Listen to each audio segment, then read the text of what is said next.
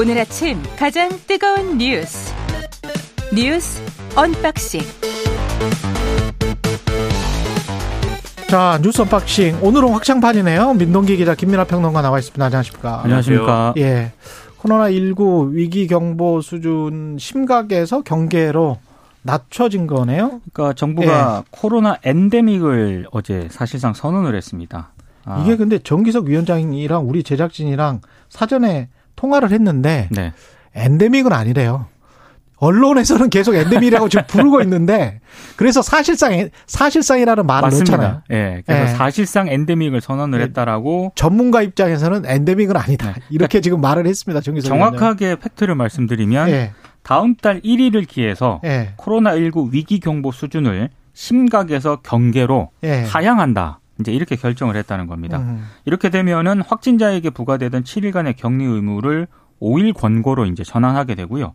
애초 격리 의무는 코로나19 감염병 등급이 2급에서 4급으로 낮아지는 이른바 일상 회복 2단계 조정 때 해제할 예정이었는데 좀 앞당겼습니다. 음. 아, 그리고 동네 의원하고 약국 가려면은 실내 마스크 착용하고 가야 되지 않았습니까? 그렇죠. 근데 이제 권고로 바뀌게 되고요. 동네 병원하고 약국 그렇습니다. 그 종합병원은 그러면 여전히 실내 당분간은 마스크를, 마스크를 써야, 써야 되는. 예. 예. 그리고 환자들이 밀집해 있는 병원급 이상 의료기관하고요. 음. 입소형 감염 취약 시설이 있지 않습니까? 예. 여기서도 당분간은 마스크를 의무적으로 착용을 해야 됩니다.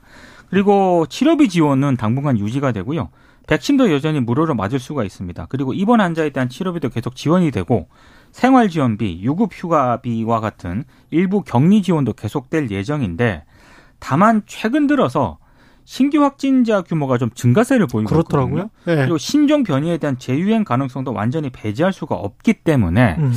조금 일정을 당기는 것에 대한 우려도 일각에서 나오고 있습니다. 예. 그러니까 뭐 언론이 뭐 엔데믹이라고 표현을 하면 마치 이제 우리가 굉장히 행복해지는 것처럼 그렇게 이제 쓰기도 하고 이러는데 뭐 전문가의 말씀 들으시겠지만 그런 예, 게 아니고 이따가 들어보죠. 예. 네, 그러니까는 이건 뭐 풍토병화라는 건 같이 살아야 된다는 의미인 것이지 그렇죠. 코로나19가 없어지지 않는다라는 뜻이거든요. 맞아요. 예. 그러니까 그런 거를 감안해 주시고 그다음에 WHO가 국제 공중보건 비상사태를 해제했기 때문에 우리도 이 경보 단계를 낮추는 것이다. 그렇습니다. 이렇게 보시면 될 것 같습니다. 예.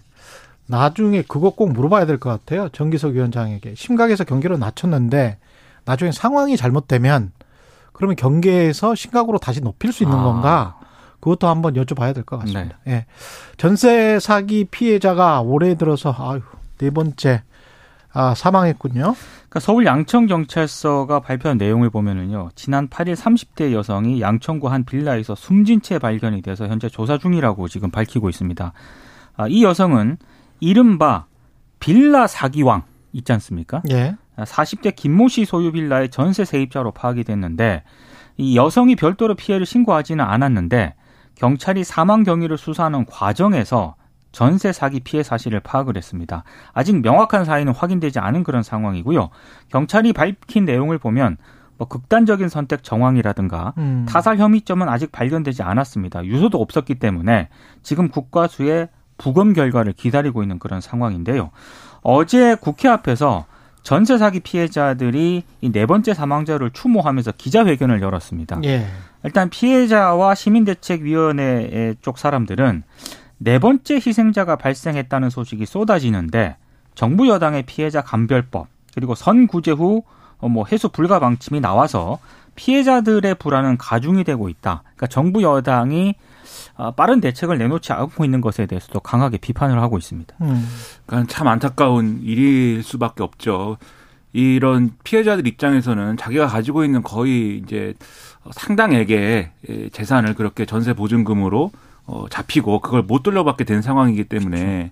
더군다나 그런 상황에서 뭐 이사를 갈 수도 없고 여러 어려움이 있는 상황 속에서 정치권 논의는 뭐 공존하는 것 같고 앞으로 어떻게 되는 것인지 알 수가 없고 하니까 아마도 이제 이런 극단적인 생각을 하거나 그런 경우가 있을 것 같아요. 그러니까 그런 선택을 하지 않는 것이 좋고 그리고 그런 극단적 상황까지 내몰린 피해자들의 어떤 지금 처지를 생각하면 국회가 뭐든 간에 하여튼 빨리 결론을 내려서 이 방향으로 우리가 대안을 마련해 주겠다라는 걸 이분들에게 충분히 안심할 수 있을 정도의 그 정도의 지금 신호를 줘야 되는 거거든요. 그런데 논의가 공전이 되고 있으니까 이게 어떤 절망으로 다가오는 상황이 아닌가 싶어서 좀 빨리 처리를 해야겠는데 뭐 25일 날 본회의에서 처리를 한다고 하는데 몇 가지 쟁점은 남아 있는 것 같습니다.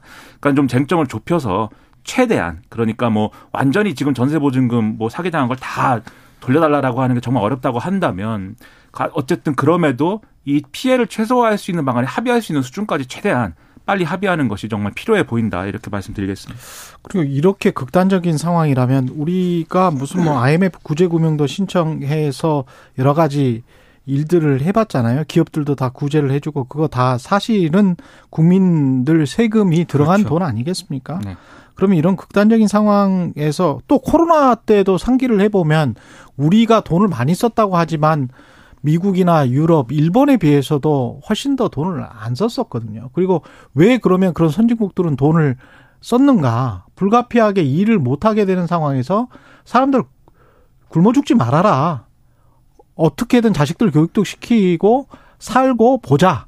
그 다음에 어떻게 해보자. 뭐 이런 거였잖아요. 그래서 우리는 납득할 수 없는 수준의 돈들을 받았다는 뭐 이야기들 많이 접해 보셨을 그렇죠. 거예요. 네. 예, 그리고 그게 실제로 팩트입니다. 예. 근데 여기와 이것과 관련해서 왜 어떤 유연한 어떤 방법들이 한국은 금방금방 나오지 못할까?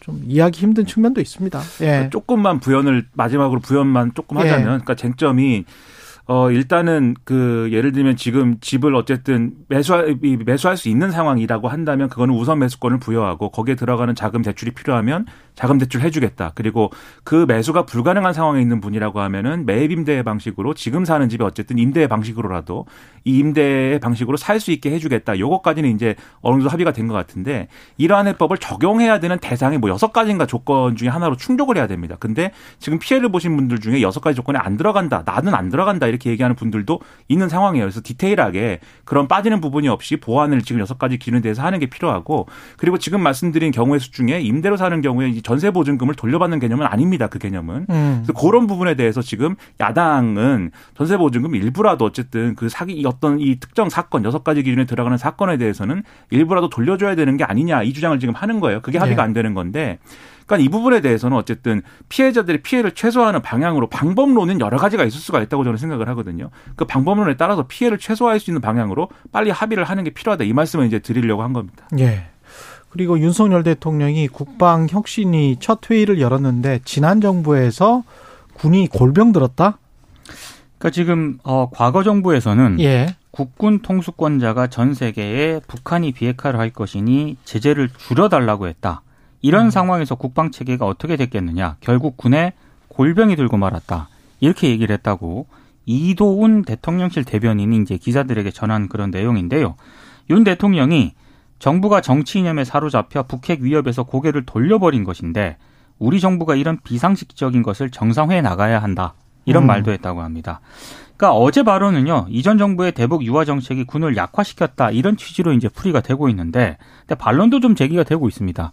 대북 제재 완화하고 군 골병을 바로 직접 연결시키는 것 자체가 좀 논리적 비하가 아니냐 이런 또 지적도 나오고 있는데요. 어제 또 이 회의에 앞서서 김관진 전 국방장관을 포함한 민간위원 8명에게 대통령이 위촉장을 수여했거든요. 그랬죠. 근데 김 전 장관 같은 경우에는 뭐 언론에서 많이 보도가 되기도 했지만 이명박 정부에서 군 댓글 공작에 관여한 혐의를 받았고 이 혐의 가운데 일부에 대해서 대법원에서 유죄를 확정받은 그런 상태였습니다. 군이 그, 그러니까 국방의 의무를 해야 되는데 국내에서 정치에 관여하고 댓글을 한 거예요. 그렇습니다. 그 시간에 그거와 관련해서 이제 네. 일부 유죄 어, 혐 이제 유죄를 확정받은 그런 상태인데 예. 어제 대통령이 회의 모두 발언에서 김관진 전 장관을 존경받는 군 원로 뭐 이렇게 얘기를 했다라고 합니다. 음. 그래서 적절하지 않다라는 비판도 만만치 않게 나오고 있습니다. 여러모로 좀 의문이 드는 부분이 분명히 있습니다. 그리고 이제 대통령의 발언에 대해서 잘 이해가 안 되는 부분이 있어요. 뭐냐면은 국제사회의 대북 제재 완화를 얘기를 해서 군이 골병을 들었다 이렇게 말씀하셨는데 이게 그 대북 제재 완화 주장이라는 거는 외교적인 어떤 어떤 행보인 것이고 그렇죠. 그다음에 군이 골병을 들었다라는 거는 군이 예를 들면 뭐 군의 어떤 군사적 능력이 악화됐다거나 뭐 그런 거지 않습니까? 예. 근데 그 두 개를 어떻게 연결시키는 거냐? 제가 예를 들면 전 정권의 정책에 대해서 한미 군사 훈련을 하지 않아서 뭐 연합 훈련을 덜 해서 좀 이렇게 축소해서 해서 군의 어떤 그런 뭐 군사적 능력이 떨어졌다 뭐 이렇게 얘기하면은 그거는 뭐 이 논리적으로 연결이 된다고 보는데 이거는 논리적으로 연결이 안 되는 얘기여서 그래서 이런 발언이 이렇게 또 대통령실이 또 이렇게 또 설명을 하는 과정에서 이것이 어떤 뭐랄까 고쳐지지 않는 않는 방식으로 또 이렇게 막 나오는 거거든요. 이런 발언에 대해서 상당히 좀 의문이 들고 그리고 이제 김관진 전 국가안보실장에 대해서도 말씀하셨듯이 그 당시에 이제 일어났던 김관진 전 국가안보실장이 주도 하거나 또는 관여하거나 또는 뭐 개입해서 일어났던 일들 중에 황당한 게 여러 가지가 있었습니다. 그 당시에도 화제가 많이 됐는데 뭐 심리전이라고 그래가지고 김관진 당시 국방부 장관 본인을 우상화한 뭐 포스터를 만든다든지 웹 포스터를 만든다든지 이상한 일이 많았거든요. 북한이 가장 두려워하는 그러니까요. 예. 네. 그러니까 그런 것들 그걸 본인 본인이 했던 그 댓글 공작의 일환 아니었어요? 그게? 그러니까 그런 것들이 이제 심리전인가 예. 아니면은 네. 어떤 정치 군인의 모습인가 이런 것들이 그 당시에도 논란이 많았는데 그런 어떤 뭐 이 포석인지 잘 이제 납득할 수 없고 오히려 이제 강군을 만든다고 하면 대통령이 음. 구체적으로 이 얘기를 해줄 필요가 있는 거예요. 예를 들면 강군을 만든다는 게 예를 들면 뭐 군의 뭐 어떤 편제를 바꿔야 되는 것인지 아니면은 훈련량을 막 늘려야 되는 것인지 또는 음. 군에 있는 어떤 부조리를 뭐 뿌리 뽑아야 되는 것인지 또는 무기 최신 무기를 뭐 구매해야 되는 것인지 여러 가지가 있지 않습니까?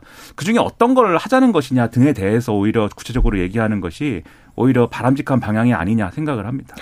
그 강군과 관련해서는 그런 것도 있는 것 같아요. 그 과거에 우익 집회에 참석하셨던 전 국방부 장관이나 그런 분들이 국방 비리와 연관돼서 확정 판결 받은 분들이 가서 그렇죠. 태극기 휘두르고 그런 것들을 제가 좀 봤었는데 그 국방 비리가 있거나 부패가 심한 어떤 기업, 조직, 군대에서 어떤 경쟁력이 생기고 효율성이 생기고 이게 될 수가 있습니까? 불가능해요.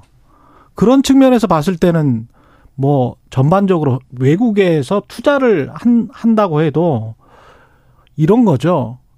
가령 한국 같은 경우에 한국의 그 한국 국내에 있는 어 대학원의 MBA에서 그런 그렇게 말하는 교수들까지 있던데 남자의 힘은 법카다. 예? 법카를 마음대로 쓸 수 있는 능력이다. 뭐 그 정도로 굉장히 좀 법카랄지 법인카드랄지 이런 거에 관해서 굉장히 좀 좋은 말로는 유연하게 나쁜 말로는 외국 지점장들이나 외국 지사장들 아니면 외국 기업가들이 봤을 때는 좀 부패가 있는 것 아닌가? 이렇게 보는 시각들이 있거든요. 그래서 늘 투자를 할 때든 아니면은 뭐 경쟁력을 볼 때든 본다면 기술, 부패 이런 것들을 잘 봅니다.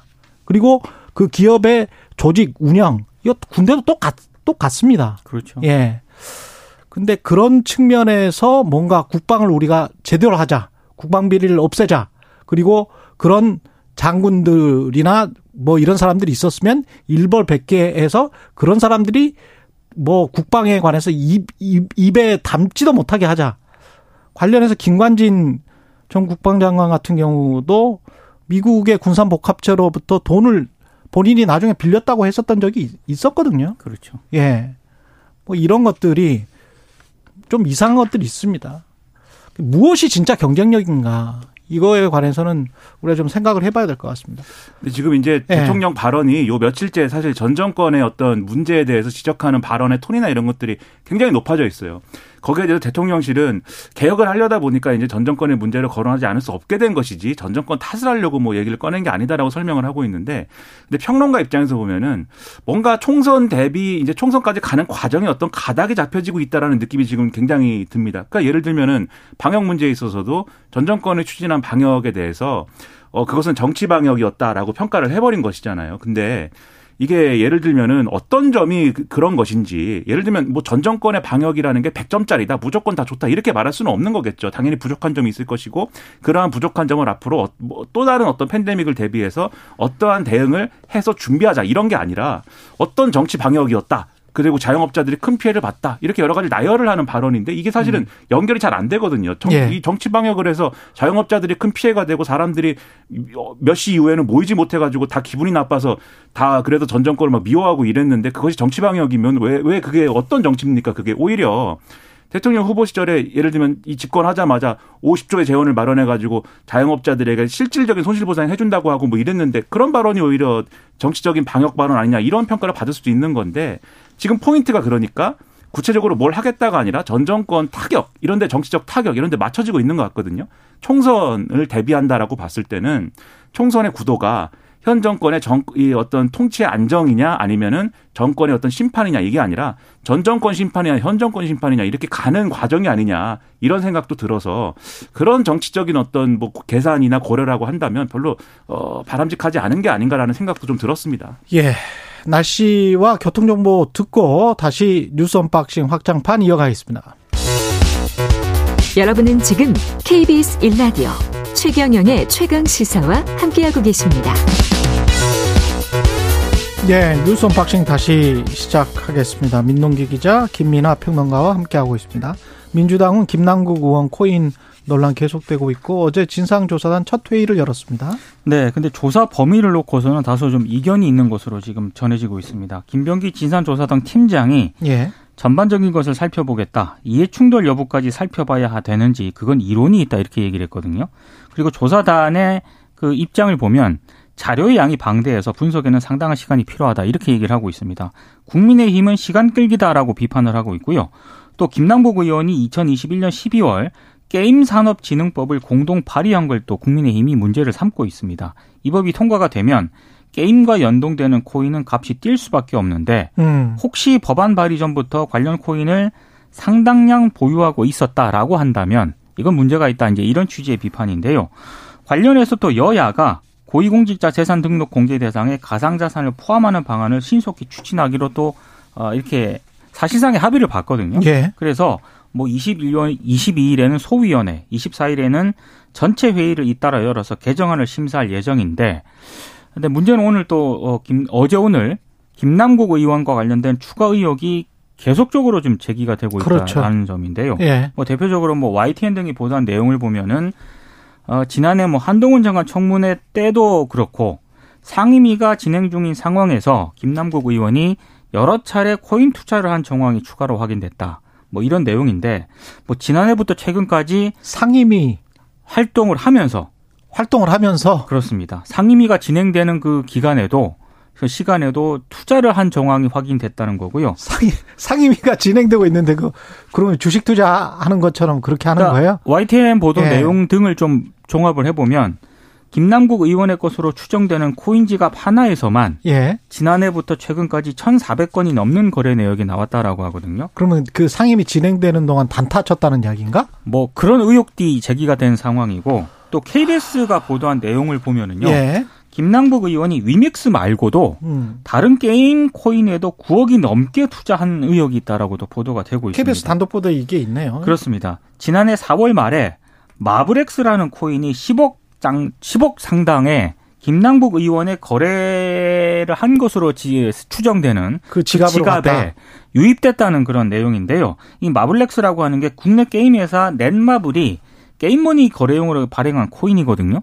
지난해 3월 출시가 됐고 5일, 6일 상장이 됐다라고 하는데 음. 이 코인이 유입된 시기는 4월 21일부터 5월 3일에 집중이 됐습니다. 무슨 얘기냐면 상장되기 직전에 예, 많이 유입이 됐다는 그런 얘기입니다. 예, 그래서 지금 추가 의혹이 많이 좀 제기가 되고 있습니다. 이거 외에도 굉장히 많습니다. 예. 워낙 여러 가지가 있어가지고 다 설명하기가 복잡해갖고 어려울 정도인데 지금 말씀하신 상임의 경우에는 지난해 11월 달에 국회 법사위 전체 회의인데 이때 이태원 참사 당일에 경찰이 마약 사에 집중하느라 사고에 대비를 하지 못한 거 아니냐라고 민주당이 따지는 그 상임입니다. 근데 거기서 이제 자기가 마지막 발언하고 7분 뒤에 위믹스 코인을 매도를 한 내역이 이 가상화폐 지갑 거래 내역에 있다는 거예요. 이 가상화폐 지갑 거래 내역이 지금 다 지금 이 추적이 됐기 때문에 예. 이 가상화폐 전문 어떤 이 인물들에 대해서 그 지갑이 이제 계좌라고 하더라고요. 그렇죠. 그렇죠. 예. 예. 계좌 번호를 지금 알아버리는 거예요. 네. 그렇죠. 예. 이제 다 감출 수가 없게 돼 버렸는데 예. 그 외에도 뭐 올해 3월 달에 법안 법사위 법안 심사 소위 중에도 이 거래를 한 내역으로 의심이 된다라는 것이고 그러니까는 이걸 하는 이 어떻게 입법 활동을 하는 도중에 입법에 집중을 할 수가 있었겠습니까 이게? 그러니까 이런 행위를 했다라는 것 자체가 내 코인 얼마인가? 뭐 그렇죠. 이거 이거 자체가 어떤 국회 예. 윤리나 이런 데서 징계 사유인 거 아니냐라는 지적도 있고 예. 그리고 또 이런 것도 있어요. 지금 말씀하신 게 마블엑스라는 코인인데 어 그 코인도 있지만 그게 결국은 게임과 관련된 어떤 그 게임 회사가 발행하는 코인인 거지 않습니까? 그렇죠. 그거 예. 상장되기 전에 막 사서 네. 음. 어, 그것을 어떤 이득을 취하려고 했던 거 아니야. 크게 뭐 이득을 크게 취하는 것 같지는 않은데 이게 아니 가격이 오히려 떨어져서 지금 저 KBS 보도를 보면 이 직후에 코인은 폭락을 폭락을 거듭했다는. 거예요. 예. 그렇죠. 예. 거의 폭락을 한 것 같은데 문제는 지금 의심되는 게 뭐냐면 이런 여러 가지 코인들 외에도 뭐 이 비트 토렌트 그다음에 클레이 이런 데 투자를 다 했다는 건데 이게 그러면 김남국 의원이 6억 원 전세 빼가지고 LG 디스플레이 사가지고 9억 얼마가 된 다음에 9억 얼마로 이거를 뭐 뭐 이 여기다가 투자했다라고 하는 요 숫자가 그러면 음. 안 맞는 거예요. 숫자, 시점 이런 게 안 맞게 되는 것이고. 그렇죠. 그 다음에 지금 또 하나 어제 말씀드린 내용 중에 그 내용이 있지 않습니까? 그러니까 P2E, play to earn이라고 하는 돈 버는 게임이라는 거를 만들고 싶다. 음. 게임 업계가. 그래서 이거는 규제를 풀어줘야 되기 때문에 음. 이 법안이 개정이 돼야 된다. 그러니까 우리는 지금 게임 내에서 번 돈을 이 현금으로 환전하는 것이 안 되게 돼 있기 때문에 예. 이거를 상장된 어떤 코인 가치하고 연동해 가지고 코인하고 이제 왔다 갔다 할 수 있게 바꾸면 그게 간접적으로 현금화 될 수 있다라는 길이 음. 열린다라는 거예요. 그리고 그렇죠. 해외에는 이제 그런 모델로 사업을 하고 있다는 건데 예. 국내에도 하게 해달라라고 하는 요구가 있었는데 김남국 의원이 이 법안 발의한 게 이- 발의를 하려고 발의자로 이름을 올린 게 또 있다라는 보도가 있는 것이고 그렇죠. 그리고 이제 그 어제 말씀드린 이 게임학회라는 이 분들이 제기한 의혹이 그 당시에 이걸 하기 위해서 여러모로 로비를 했던 거고 특히 이재명 이, 이 게임학회 학회장이라는 분이 또 이재명 후보 캠프에 결합을 했었다는 거예요. 예. 그 당시에 캠프 내에서 이거 위험하기 때문에 안 된다 라고 했는데 이상하게 김남국 의원 중심으로 해서 이게 되는 쪽으로 막 가버렸다. 그러니까 후보가 어 이재명 후보가 이걸 허용해야 된다라는 쪽으로 얘기하는 걸로 상황이 바뀌어버렸다. 이 주장을 또 하고 있는 거거든요. 예. 그러면 종합적으로 보면 이 코인들이 김남국 의원이 게임 업체로부터 뭐 예를 들면 받았거나 음. 제공받았거나 또는 그러한 여러 가지 정치적 고려 속에서 뭔가 이득을 취하려고 한 거 아니냐라는 의심이 들 수 있는 상황이기 때문에 여기에 대해서 충분한 해명이 필요한데 민주당 계속 이런 보도 이런 거 따라가고 있는 겁니다 지금 뭐 조사단 이제 꾸린다고 하고 이 과연 해명이 되겠는가라는 상당한 의문이 들고 있습니다. 음, 김남국 의원 자신도 지금 모든 것을 다 공개했던 것처럼 이야기를 했잖아요. 네. 그런 거를 보면 이거는 거짓 해명 논란으로 이어질 수밖에 없을 것 같습니다. 예. 그리고 지금 언론들이 추가 의혹을 계속 제기를 하고 있는데 일단 해명을 지금 안 하고 있는 상황이거든요. 음. 아마 진상조사단에 본인은 해명을 하고 거기에 뭐 모든 자료를 내겠다 이런 입장인 것 같은데 근데 그러기에는 어제 오늘 그리고 추가 그- 의혹 보도가 너무 많이 지금 제기가 그리고 되고 있습니다. 그 전에 본인이 해명한다고 하면서 다 해명했다라고 하면서 다 투명하게 공개했다라고 하면서 한 말들에 관해서는 또 책임을 져야죠. 근데 음. 그 말들을 지금 책임질 수 있는 어 상황은 아닌 것 같고 0766님은 가격을 설정해 놓으면 예약 거래도 가능해요. 그래서 이제 꼭 그 시간에 상임이 끝나고 7분 후에 할 필요는 없었던 것 아니냐. 뭐 이렇게 이야기를 하시는 것 같은데 아까 1년 동안에 1,400번이라 그랬습니까? 네, YTN 보도에 따르면 그렇습니다. 1년 동안에 1,400번이면 말이죠. 제가 그 경제쇼를 진행했던 나름의 MB를 저도 했고 주식을 공부했던 사람으로서 보통 가치 투자자들은 말이죠. 1년에 두세 차례 10회를 넘지를 않습니다. 사고 파는 것이.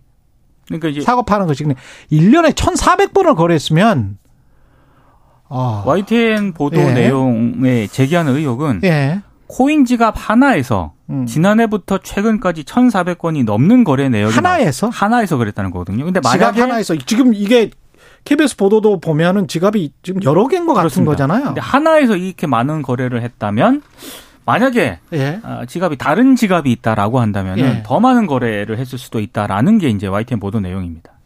뭐 주식에서 초단타 매매 전략에 스캘핑이라고 하거든요. 머리를 살짝 뜨듯이 이게 조금만 먹고 나 그 또 뜨고 또 뜨고 그거는 사실은 투자로 보기 힘든 개념인데요. 그렇습니다.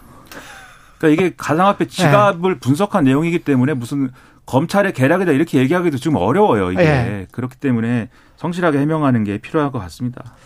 국민의힘은 또 열흘 만에 최고위를 다시 재개를 했고요. 어제 재고, 재개를 했는데요. 김기현 대표가 일단 두 최고위원회 설화로 무리를 일으킨 데에 대해서 송구하다 이런 입장을 밝혔습니다. 그리고 지금 태용호 전 의원이 자진 사퇴해서 권위 상태지 않습니까? 예. 전국위에서 보궐선거를 실시하기로 했는데요. 다음 최고위 회의에서 보궐선거 선관위를 꾸릴 예정입니다. 그리고 김재원 최고위원 같은 경우에는 사고로 처리가 됐기 때문에 공속으로 남겨둘 예정인데 최고위원 선출 시한이 6월 9일까지거든요. 그래서 이 일정을 지금 지키기 위해서 오는 15일 최고위에서 선관위 구성안을 의결하겠다 이런 입장을 내놓았는데 그럼 이제 어떻게 이제 뽑을 거냐 이게 관심 아니겠습니까? 단수 후보를 올릴 가능성이 있다 이런 얘기가 나오고 있습니다. 그러니까 후보 단일화를 시키겠다 이런 얘기인 것 같은데 예. 근데 만약에 교통정리에 실패할 가능성도 있기 때문에 그렇게 되면은 복수 후보가 주- 이제 도전할 가능성도 있는데 어 지금 당 안팎에서 오늘 언론들이 보면은 그 실명들을 몇몇 분들을 많이 거론을 하고 있어요. 그래서 뭐 이런 이런 분들이 거론이 되고 있다라고 얘기는 하고 있는데 어찌 됐든 그건 좀 상황을 좀 지켜보면 될 것 같고 다만 이번 건으로 당 내용이 일단락이 됐느냐 그건 좀 아닌 것 같습니다. 왜냐하면 두 최고위원회 징계 수위를 놓고 형평성에 좀 어긋난다라는 어, 그런 그렇죠. 비판이 당 내에서도 나오고 있거든요. 예. 그리고 김기현 대표의 리더십이 어찌됐든 상처를 입게 됐기 때문에 앞으로 이 문제도 좀, 어, 좀 지- 좀 관심 있게 지켜봐야 할 대목인 것 같습니다. 그러니까 최고위원이 와서 설화를 일으킬까봐 안 열어도 안 열 수 있는 최고위라는 것은 이상하죠. 네, 존재 가치가 있는가라는 좀 의문도 드는데 예. 어쨌든 뭐 최고위를 해서 정상적으로 돌아가게 되면 다행인데 이제 빈 거를 채우는 문제에 있어서 지금 뭐 여러 가지 얘기가 나오고 있다고 설명해 주셨는데 크게 두 기류가 있는 것 같아요. 두 가지 기류가 있는 것 같아요. 그래서 지난번에 컷오프 되고 뭐 이런 그 친윤 후보군이라고 하는 이분들을 이제 다시 뭐 도전할 수 있도록 하자. 이만희, 박성중, 이용 의원 이런 분들 또는 친윤 색깔이 명확한 뭐 어떤 어, 그런 분들을 이제 출마시켜야 된다. 그래서 친윤 지도부 구성하는 것이기 때문에 정확하게 그 친윤 지도부 색깔로 가야 된다. 근데 반면 뭔가 확장성을 고려할 필요가 있다. 이 부류가 있는 것 같은데 그럼 확장성을 고려한다는 게 어떤 사람들이냐라고 할 때 이용호 의원이 호남 출신이니까 그렇죠. 이, 이 호남 색깔이 있다. 음. 그리고 윤혜숙 의원 같은 좀 합리적인 어떤 뭐 문제 제기하는 그런 분들도 있을 수 있는 거 아니냐 뭐 이런 얘기들 막 하는 것 같은데 근데 실질적으로 이분들은 지금 아 뭐 이 어떤 출마나 이런 것들에 대해서는 거래를 두고 있거든요 또 별로 이제 긍정적인 얘기를 안 하고 있는 상황이어서 윤희숙 전 의원 같은 경우는 보도가 된 걸로 알고 있는데 여의도 부원장, 여의도 연구소 부원장도 고사를 한 걸로. 네. 예, 그렇죠. 예. 분위기가 이제 그런 분위기는 또 아닌 것인데 음. 그래서 제가 볼 때는 결국은 친윤 이 지도부 한 명을 충원하는 것으로 될 것인데 예. 그런데 그것도 어제도 말씀드렸는데 불안감이 있는 거에 어떤 발언이 어떤 방식으로 나올지 모른다라는 것 이런 것들을 다 정치적 부담을 안고 가야 되는 지금 지도부라는 것 이것이 굉장히 앞으로도 부담스러울 것이다라는 생각이 듭니다. 예. 그리고 G7 정상회의가 히로시마에서 열리는데 어, 윤석열 대통령이 이 히로시마 갔다 온 다음에 개각을 단행할 가능성이 있다. 이게 한겨레가 보도한 내용인데요. 예. 여권 핵심 관계자 말을 빌어서 이제 이렇게 보도를 한 겁니다. 그래서 문체부, 노동부, 복지부 이렇게 이제 세 부처가 문체부, 노동부, 복지부. 네. 문체부 장관 같은 경우에는 가짜뉴스 대응이라든가 이른바 KBS, MBC와 같은 방송의 좌편향 시정 노력이 미흡하다는 게 대통령실과 여권의 평가라고 합니다. 좌편향 시정 노력을 문체부가 할 수가 있나요? 정부가 저 도 이게 왜 문체부 장관 예, 자유민주주의에서 그래 아니 다 떠나서 좌편향이 있다라고 쳐요. 네. 정부의 시각에. 근데 그거를 문체부 노력- 장관 문체부 장관이 노력을 해서 고칠 수 있으면 그거 공산주의 국가 아닙니까? 그러니까 저도 약간 이 부분이 이해가 안 되는데 일단 여- 한겨레 보도에 따르면 예. 그런 게 여권 내부의 판단이라는 거고요. 음. 노동부 장관 같은 경우에는 이른바 노동개혁의 핵심인 근로시간 개편안에 대해서 반대 여론을 제대로 설득하지 못했다. 그리고 복지부 장관 같은 경우에는 간호법이 지난달 국회 본회의 통과할 때까지도 이른바 예. 직역단체 간의 갈등을 조율하지 못해서 사태를 키웠다. 이런 문제의식을 보이고 있다는 겁니다. 그래서 G7 갔다 와서 이들 부처의 장관은 교체될 수도 있다. 이런 내용입니다. 저는 문체부 장관하고 보건복지부 장관은 뭐 교체하는 게 맞지 않나 이런 생각도 듭니다. 제대로 일을 못한 것 같기 때문에. 음. 근데 노동부 장관은 이 문제가 과연 이 노동부 장관의 문제였는가는 한번 되돌아봐야 돼요. 이주 혼란상이. 120시간부터 시작해서 그 그렇죠. 논란을 불러 일으켰던 당사자가 이정식 노동부 장관이에요? 그렇지 않은 것이죠. 그리고 네. 지금도 지금 이 정부에서 어떤 이 정책을 대신 추진할 거냐를 놓고 전문가들이 합의를 못 내려가지고 진도가 안 나가고 있는 측면도 있어서 이건 오히려 정부의 핵심 컨트롤 타워의 문제가 아닌가 싶고 그리고 좀 탈원전 문제 이 산업부 환경부에 대해서도 강하게 지금 압박을 하고 있는데 결국 앞서 말씀드린 전 정권 이 때리는 걸로 정치적 이득 취하는 그 길로 가는 게 아니기를 저는 이제 바라고 있습니다. 그리고 대법에서 이거는 제사를 주제 뭐 1분밖에 안 남았군요. 제사를 주재하는 사람, 주제자가 장남이 아니어도 되고 나이 순이다. 누나여도 된다. 장남에게 우선권을 줘야 된다는 게 기존 대법원의 판례였거든요. 예. 근데 이게 15년 만에 깨졌습니다. 그러니까 한마디로 어, 성별에 의한 차별을 금지한 헌법 정신에도 합치, 합치하지 않고 그래서 나이 순으로 우선권이 있다라고 하는 게 대법원의 판결인데 상당히 좀 우리 사회가 그만큼 많이 바뀌어가고 있다라고 하는 거를 이 판례가 좀 보여주는 것 같습니다.